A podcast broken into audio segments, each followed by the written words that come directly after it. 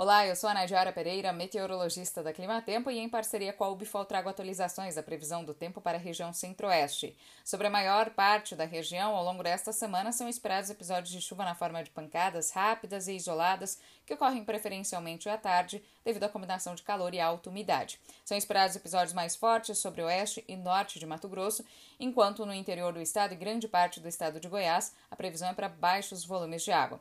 Já Mato Grosso do Sul deve ficar com condições de tempo mais mais instável a partir da metade da semana, devido ao avanço de uma frente fria pelo centro-sul do país e principalmente devido à formação de uma área de baixa pressão atmosférica sobre o Paraguai. Esse sistema deve trazer chuvas bastante expressivas, especialmente para o sul de Mato Grosso do Sul.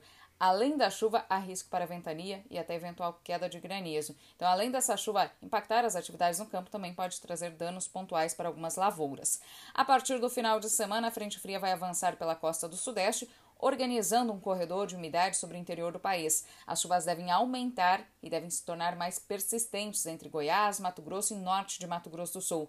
Nestas áreas, há risco para alguns dias de invernada a partir do dia 18 de fevereiro, e esse período de invernada deve paralisar as atividades no campo, especialmente a colheita da soja. Além da chuva persistente, há um sinal para declínio da temperatura máxima, o que também indica um risco maior para essa condição de tempo fechado e chuvoso. Nas áreas mais ao sul e oeste de Mato Grosso Sul, assim como sudoeste e extremo oeste de Mato Grosso, a expectativa é que as instabilidades sejam mais passageiras e o tempo deve voltar a ficar mais firme entre o final de semana e início da próxima semana.